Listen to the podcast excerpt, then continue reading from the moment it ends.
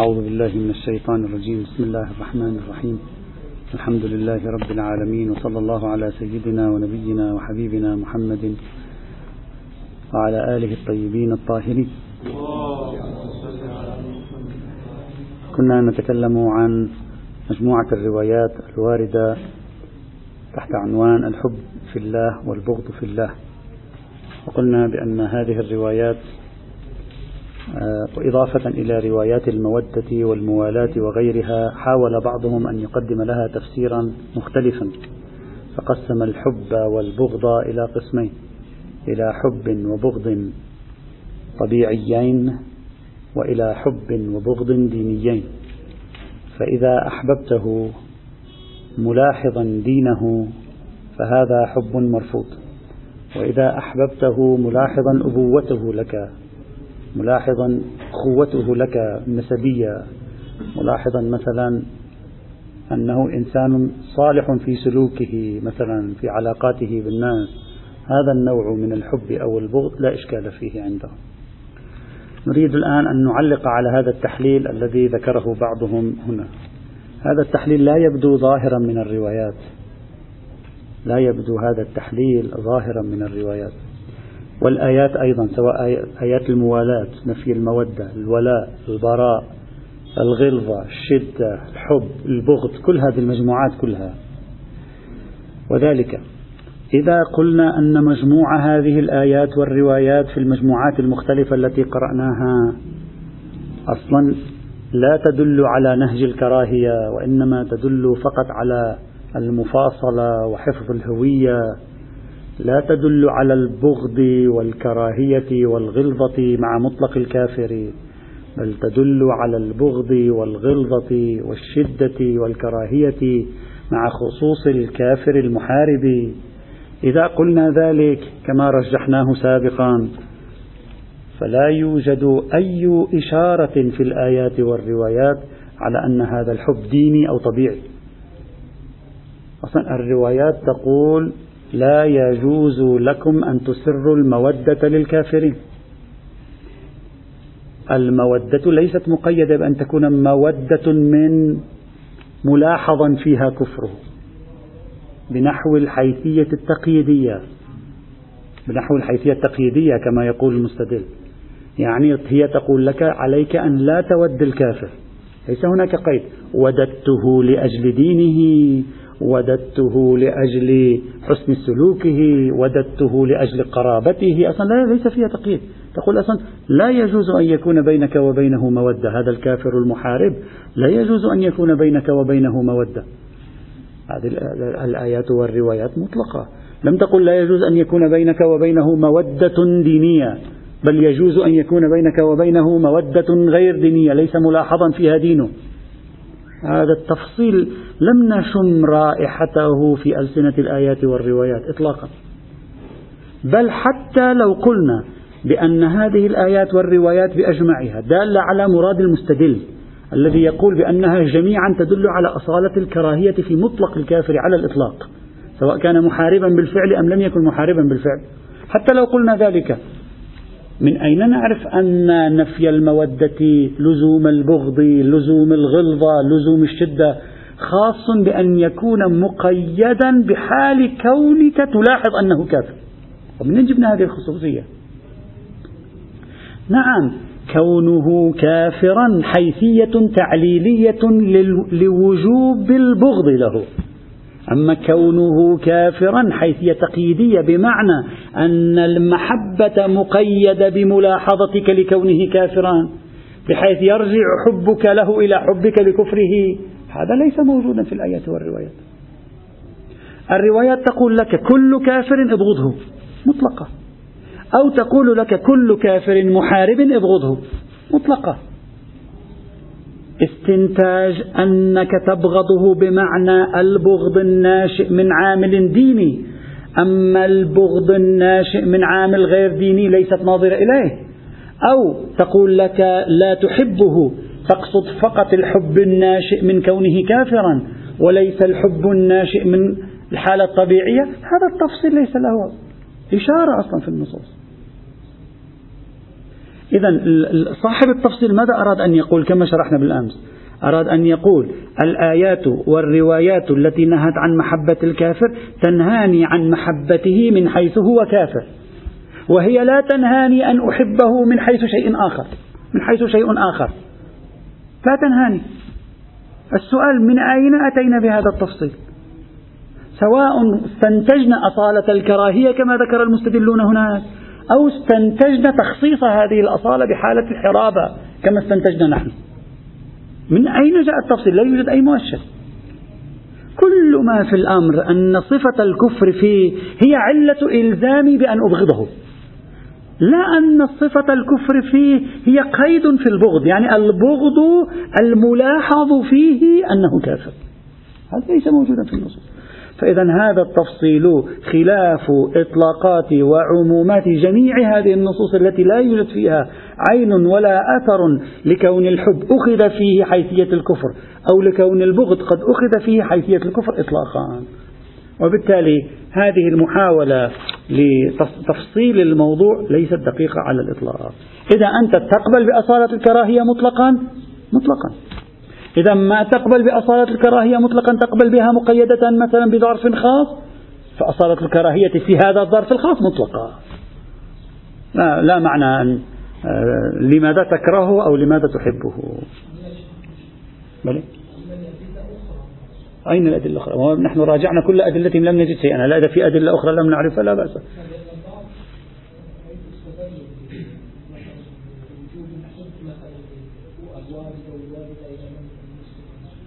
هو ما هو الدليل على وجوب مح إذا كنت قائلا بأن الكافر يلزم بغضه إذا كنت قائلا إذا كنت قائلا مطلقا لا يوجد دليل على محبة الوالد إذا كان كافرا. فين دليل؟ في دليل على صاحبهما في الدنيا معروفة. والذي يقول بإطلاق وجوب البغض يفهم من هذه الآية أن لا علاقة لها بالبغض. يقول أبغضه ولكن عليك أن تصاحبه مثل, مثل التقية. على مبانيه نتكلم. وعلى مبانيه لا, لا تستطيع حينئذ وقد أتينا بالآية آية المودة بالنسبة للزوجة وآية إنك لا تهدي من أحببت ولا تصلح لتقييد شيء. إذا على المبنى إذا أنت بنيت على إطلاق مبدأ الكراهية كما يبني بعض الفقهاء السلفية لا يوجد في داخل هذا الإطلاق مقيد بهذا التفصيل الذي ذكروه هنا. إذا بنيت أن هذا الإطلاق من الأصل ليس موجودا. البغض خاص بفئة من الكافرين. هذا البغض الخاص بفئة من الكافرين. أين دليل التفصيل فيه؟ بين أن أبغضه من حيث هو كافر أو أحبه من حيث هو صديق ابن أخي هذا ليس موجودا فإما أن تقبل بالبغض المطلق أو تقول البغض من الأصل مقيد بحال بنوع من الكفار لا مطلقا. أما الداخل البغض بعد أن قبلت به تريد أن تفصل بين الحالة الطبيعية والحالة غير الطبيعية هذا لا وجه له. يعني لا وجه له بمعنى لم نجد عينا ولا أثرا لهذا التفصيل في ألسنة النصوص لا القرآنية ولا الحديثية. لكي نختم موضوع فكرة قاعدة التأليف تأليف القلوب ونقيضها. نفرة القلوب أو مبدأ الكراهية يجب أن نتكلم في نهاية الكلام اليوم عن فكرة الأخوة الإنسانية أو فكرة العالمية وفكرة الوطنية وفكرة القومية. باختصار شديد بما يتصل بموضوع بحثنا لا نريد نبحث في هذه المواضيع. في الأدبيات المعاصرة في العالم الإسلامي هناك من يطرح اليوم وقبل اليوم يعني ربما مئة سنة. يطرحون فكرة عنوانها الأخوة الإنسانية أن كل إنسان أخ لكل إنسان. ويطلق على هذه الفكرة أحيانا العالمية يعني العالم مجتمع واحد. مش المسلمين مجتمع والآخرين مجتمع آخر. فالعالم مجتمع واحد. كثير من الكتاب والباحثين الذين يروجون الذين يدافعون عادة عن المفاهيم الإنسانية وحقوق الإنسان كثيرون يتكلمون. نعم. حتى أن بعضهم تعرفون هذا هذه الفكرة طرحت في القرن التاسع عشر موجودة ووصلت إلى العالم الإسلامي حتى في القرن التاسع عشر. عندهم يسمونه دين الإنسانية. يعني مقابل الأديان مقابل دين الإسلام دين المسيحية دين اليهودية دين البوذية قالوا نحن عندنا دين آخر. له مقدسات أخرى. ما هو دينكم؟ قالوا دين الإنسانية. يعني القضايا المقدسة للإنسان بما هو إنسان هي ديننا. في مقابل الأديان الأخرى. ودعوا إلى إلغاء الأديان الأخرى.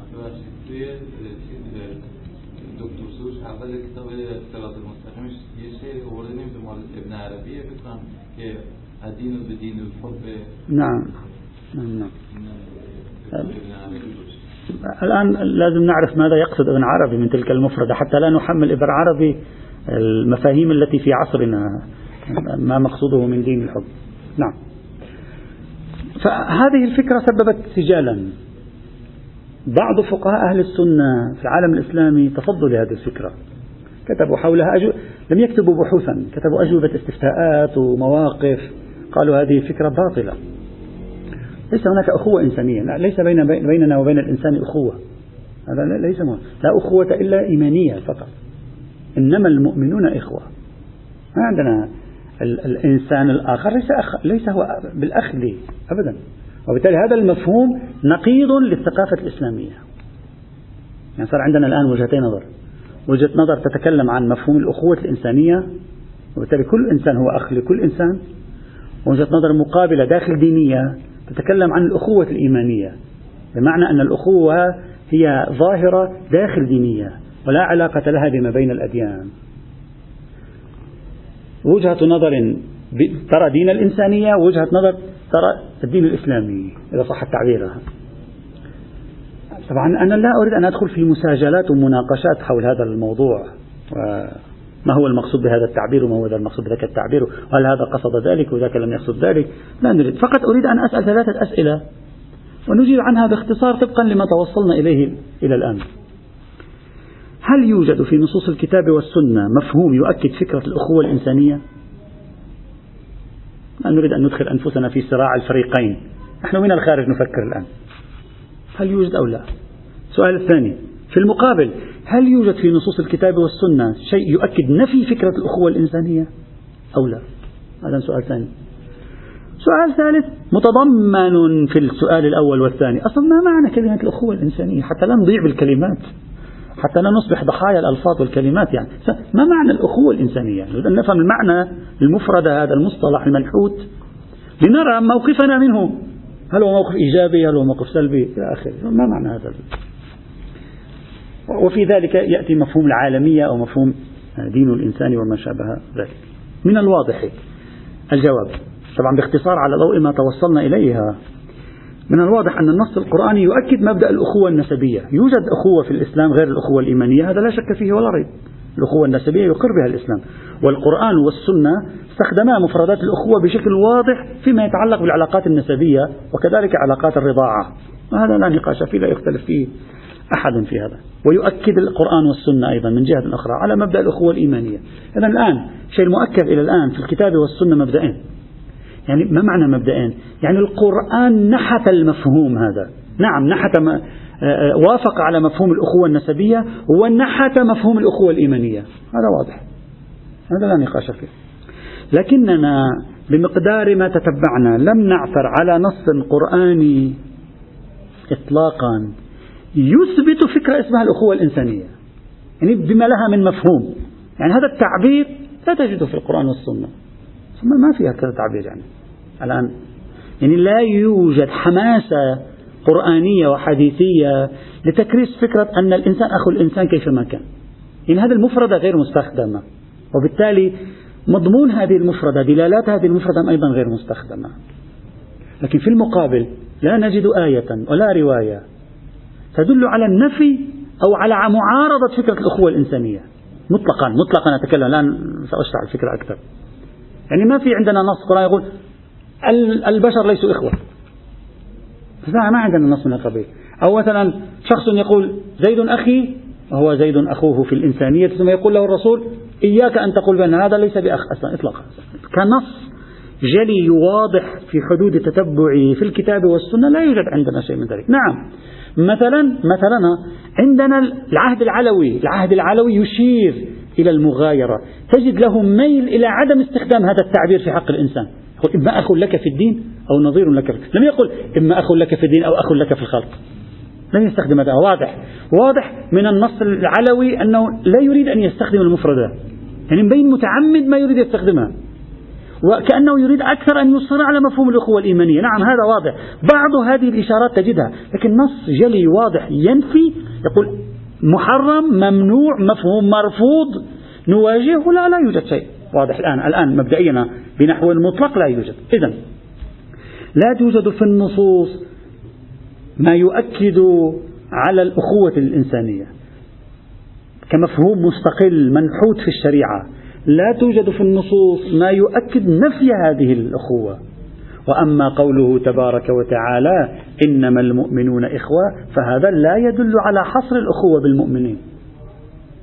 لأن هذه الآية لا تريد أن تقول ليس الإخوة إلا المؤمنون.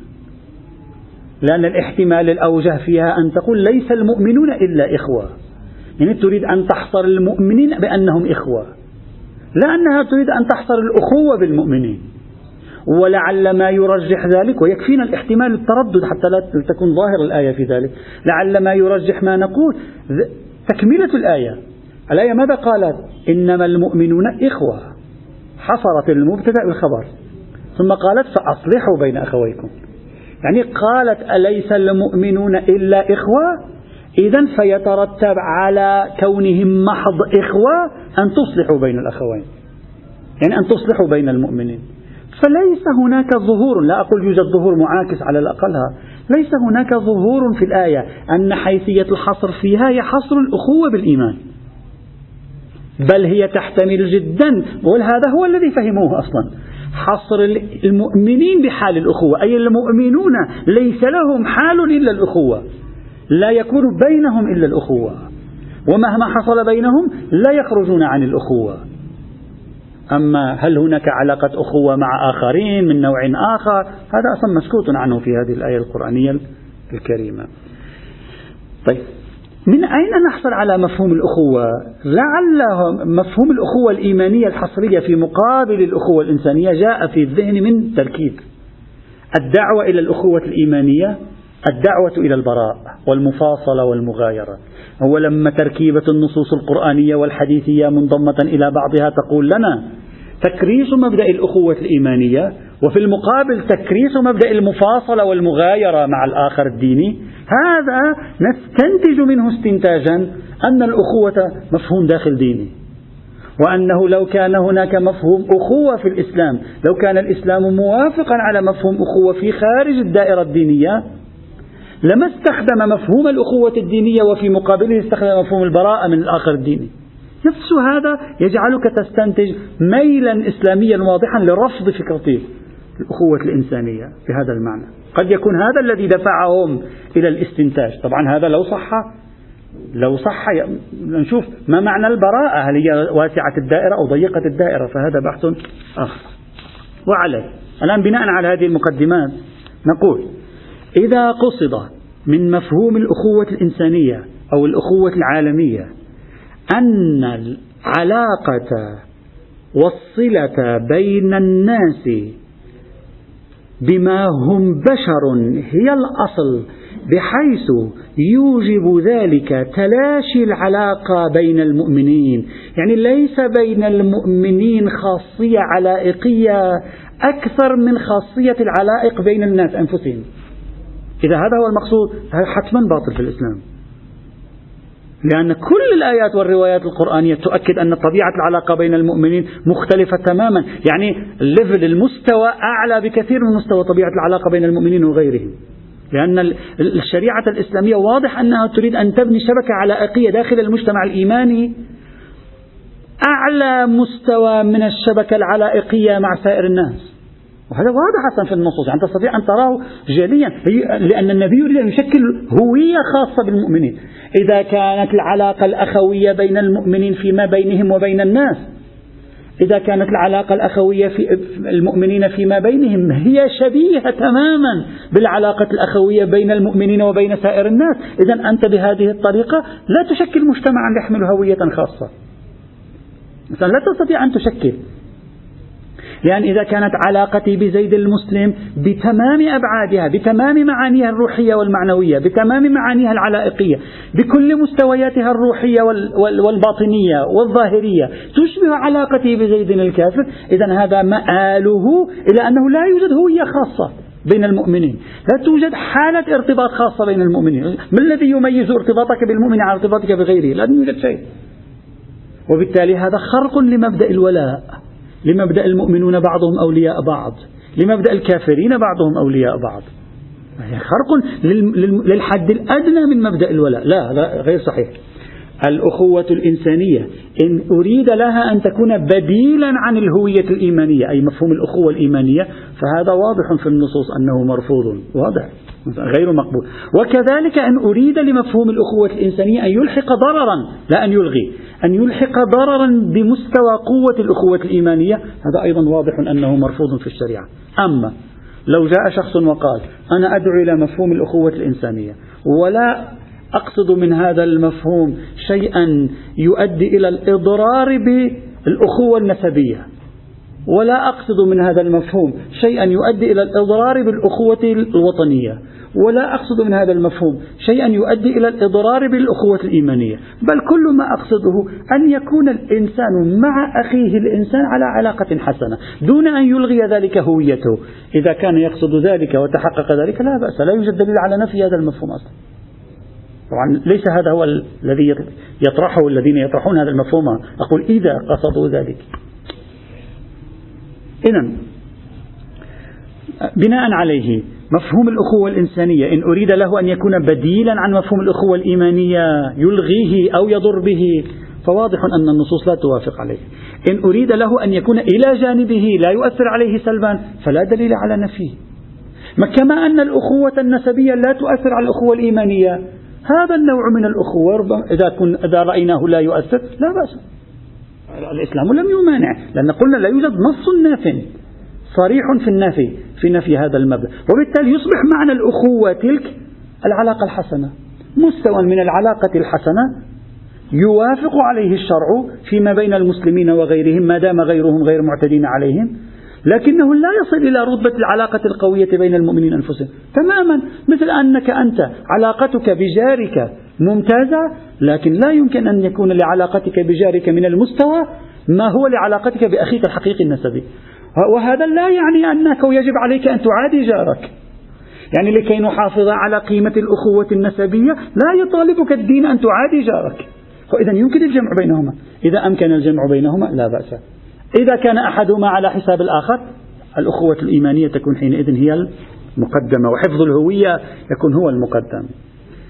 بقي أن أشير أيضا إلى نقطة وهي أن بعض الآيات القرآنية وصفت ثلاثة من الأنبياء وهم هود وصالح وشعيب بأنهم أخو قومهم. يعني وإلى عاد أخاهم هودا وإلى ثمود أخاهم صالحا وإلى مدين أخاهم شعيبا. ووصفته بالأخ. فجعلت أخوة بين نبي وبين قوم كافرين. فهل هذا إشارة في القرآن الكريم إلى أنه ثمة أخوة يمكن أن تجمع أقصى اليمين مع أقصى اليسار؟ يعني أقصى اليمين النبوي مع أقصى اليسار الكفري؟ وبالتالي يقر الإسلام بشكل من أشكال مفهوم الأخ هنا؟ قد واحد يقول لك هذا هذا لصالح مفهوم الأخوة الإنسانية بمعنى من المعاني. إلا أن استنتاج مفهوم الأخوة بالمعنى الذي نحن نقصده هنا من هذه الكلمات غير دقيق. وذلك أن كلمة أخا لا يقصد منها في لغة العرب في جميع الموارد المفهوم الذي نعرفه نحن للأخوة فإن كلمة أخاهم حسب ما ذكره المفسرون هنا ترجع إلى واحد من معنيين ويترجح بنظري أن هذان المعنيان أحدهما هو المقصود. إما القبيلة في نهاية المطاف ترجع إلى جد واحد فالكل يقول عن الكل هو أخ الكل.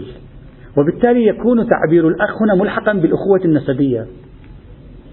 أو وهو لعله راجح جدا وأشار إليه الزمخشري في الكشاف والعلامة الطباطبائي في الميزان. لا تقول الأخوة النسبية وإنما شخص مشترك مع شخص في شيء. فتقول فلان أخ فلان في التجارة. وفلان هو أخو فلان في التجارة مثلا وهذا تطلقه العرب وله شواهد في تعابير العرب. فمثلا تقول أخو بني تميم أي حشر نشر مع بني تميم عنده وهو ليس بأخ لهم أصلا. يعني له مراودة معهم له نحو تواصل معهم ملحق بهم. أو تقول أخو الحياكة أخو الكرم موجود في لغة العرب هذا. فلا يحرز من تعابير الثلاث القرآنية هذه أنها تريد أن تكرس مفهوم الأخوة الإنسانية بين الأنبياء والكافرين وبالتالي تريد أن تثبت هذا المفهوم. إذ يحتمل فيها جدا أنها استخدام عربي يراد به أن هذا ابن هذه الملة هذا من هؤلاء القوم يعني أرسل إلى قومه. يعني بدل أن يقول أرسل صالح إلى قومه قال وإلى قوم صالح أخاهم صالح. هذا ليس إلا ومع تنوع الاستخدام العربي للكلمة لا نستطيع أن نجعل هذه الآيات دليلا على تأسيس القرآن الكريم لفكرة مثل فكرة الأخوة الإنسانية. والنتيجة والنتيجة أي أخوة تريد أن تنحتها أو تصطنعها لا مانع منها. إذا لم توجب إضرارا بمفهوم الانتماء الإيماني الداخلي. الذي هو مقدس في النص الديني. يعني يجب أن لا تلحق إضرارا بذلك. وعلى هذا الأساس نأتي إلى مفاهيم الانتماء للوطن بالمعنى الحديث لكلمة وطن. نأتي إلى مفاهيم الانتماء للعرق للقومية. نأتي إلى المفاهيم الانتماء للحضارات الراجعة إلى تاريخ الأمم. وهذا طرح في العالم الإسلامي إلى يومك هذا. الانتماء الفرعوني طرح في الأوساط المصرية الانتماء لفارس ما قبل الإسلام مطروح إلى اليوم في الأوساط الإسلامية غير الإسلامية أيضا. الانتماء للفينيقية طرح أيضا وإلى اليوم هم يطرح أيضا في بعض الأوساط ولو المسيحية على الأقل في لبنان. أن هذا انتماؤنا لهذا البلد للبنان هو انتماء فينيقي. انتماؤنا الحقيقي يرجع إلى الفينيقية لا يرجع إلى هذه الطوارئ التي طرأت مثل الإسلام مثل المسيحية مثل اليهودية التي طرأت على الحوض الشرقي الأبيض المتوسط. هذا مطروح فرعونية الحضارات الفارسية القديمة الحضارات الفينيقية في العراق أيضا آشورية وسومرية وإلى آخره توجد نزعات لها ميول قومية بالمعنى التاريخي للقومية ويوجد نزعات لها ميول قومية بالمعنى المعاصر القومية العروبة الفرس الترك الديلم الأكراد إلى آخره. أيضا هذه المفاهيم إذا أردنا أن نرصدها من زاوية الولاء والبراء لا نرصدها من الزوايا الثانية من زاوية الولاء والبراء نفس الشيء. إذا أريد لها أن تحل محل الأخوة الدينية بحيث تتلاشى فكرة الأخوة الإيمانية وتصبح علاقات الناس فيما بينهم على أساس الوطن على أساس القومية على أساس اللغة على أساس الحضارة السابقة وأما علاقاتهم فيما بينهم على أساس الإيمان فتصبح خافتة متلاشية مندكة فهذا مرفوض. هذا واضح النص القرآني تكريس على توالي تولي المؤمنين بعضهم بعضا والبراءة من الكافرين. إيجاد المفاصلة إيجاد الهوية وإيجاد المغايرة. أما إذا أريد من كل هذه المفاهيم الإضافة على أخوة الإيمانية دون إلحاق الضرر بها لا بأس. لا بأس. مثل ما أنا أضيف على أخوة الإيمانية أخوة النسبية لأخي ولا يوجد أي تناف بين الاثنين لا بأس. وأضيف على ذلك انتمائي وتحمسي لعشيرتي لقبيلتي لأهل محلتي لأهل بلدي لا بأس. المهم أن لا يكون خارقا بذلك الانتماء. فضلا عن أن لا يكون خارقا للقوانين الشرعية هذا بحث آخر. نتكلم خارق عن الانتماء. يعني نفس الانتماء الإيماني هو في حد نفسه مقدس وبالتالي يجب المحافظة عليه وضم سائر الانتماءات إليه لا مانع منها لا بأس. أما أن تكون على حسابه فهذا على ما يبدو من نصوص الكتاب والسنة أنه غير صحيح وغير وجيه على الإطلاق. هذا الذيل الذي أردت أن أتكلم به في اختتام هذا الموضوع. نتائج البحث في مسألة الكراهية والتوالف. سأعطي نتيجة التصور الذي حصلنا عليه من سلسلة الدروس الماضية بأجمعها فيما يتعلق بمبدأ التوالف والكراهية. توصلنا فيما مضى إلى أن الإسلام يريد إعادة إنتاج الولاء والانتماء للإنسان ويغير من أشكال الانتماء ويضيف شكلا جديدا للانتماء يعتبره أقدس الانتماءات. هذا الذي يعني أكدنا عليه مرارا وهو الانتماء القائم على الهوية الإيمانية انتماء الفرد للهوية وانتماء الفرد للجماعة الحاملة للهوية أيضا. هذا واضح يعني ولا ينبغي أن يتحسس بعض يعني المعاصرين أن والله هذا يؤدي إلى تصادمنا مع الناس لا لا يؤدي إلى تصادم مع أحد. المفهوم الوطني المعاصر لا يؤدي إلى تصادم؟ لم ي... كل واحد يدافع عن وطنه ولم يقل أحد أنك إذا دافعت عن وطنك فأنت ضد الإنسانية وعليك آلاف اللعائن. لا أبدا. قابلة للجمع كما سوف نرى الآن. إذن أصل موضوع الهوية الهوية المجتمعية واضح بحسب ما فهمنا من الآيات السابقة أنه آه، مطلوب. وبالتالي هذا معنى المفاصلة. المفاصلة والمغايرة والهوية الأنا والآخر مطلوبة. أنا مختلف عنك. يجب أن تقر بذلك وأنت عليك أن تحترم أنني أختلف عنك وأنا أحترم أنك تختلف عني. المهم أنا أختلف عنك لهويتي أشترك معك في هويات أخرى لكن أختلف معك في هوية مستقلة وهي الهوية الإيمانية في هذا الإطار. وهذا معنى الولاء والبراء الذي فهمناه بأحد بمستوى الأول له. الولاء والبراء أي الانتماء للهوية الإيمانية والانفصال بهذا المعنى أي الانفصال الانتمائي عن الهويات الأخرى المعارضة للهوية الانتمائية هي عبارة عن هوية الكفر. طيب. إذا أردنا أن نذهب إلى المستوى الثاني في هذا الموضوع الذي عرضناه سابقا في قضية الولاء والبراء نجد أن الشريعة قد طالبتنا بمستوى أعلى من البراءة من خصوص الكافرين الذين يعارضون الدعوة الإسلامية ويحاربونها ويقاتلونها ويعتدون عليها ظلما وعدوانا. هنا في رتبة أعلى في درجة أعلى وهو عبارة عن عداء الغلظة. هنا بيننا وبينهم العداء العداوة. الغلظة الشدة نحاربهم للدفاع عن هويتنا عن وجودنا عن كياننا عن أوطاننا ما شئت فعبر هذا المستوى أيضا فهمناه سابقا. فلما تبين له أنه عدو لله تبرأ منه. وفهمناه سابقا لا تتخذوا عدوي وعدوكم أولياء تلقون إليهم بالمودة وقد أخرجوا الرسول إلى آخر الآية القرآنية الكريمة. قلنا هذا المستوى من البراءة ليس محض المفاصلة ليس محض أنني أنا لي هويتي وأنت لك هوية أخرى. لا هذا فيه حيثية الشدة الغلظة لأنه يعتدي علي لأنه يحاربني فأواجهه. لا أتبسم له أمسح على ذقنه وهو يرفع السلاح في, في يده لكي يقتلني حتى لا يعني نضحك على أنفسنا. فهنا هنا توجد قطيعة أعلى يوجد قطيعة آه، قطيعة الغلظة والانفصال التام.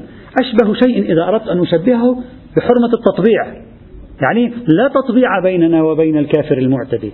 لا مسالمات بيننا لا يأتي قوم منا ويفتحون عليه خطا لمصلحتهم ولمصالحهم الشخصية فيضعفون بذلك جبهة المؤمنين والمفروض أن ذلك الآخر يهاجم جبهة المؤمنين ويريد أن يعتدي على بلادهم وأوطانهم وأرزاقهم ووجودهم وهويتهم الإيمانية آه، بالدرجة الأعلى. إذا هذا مستوى ثاني. إذا المستوى الأول أنا لي هويتي وأنت لك هويتك؟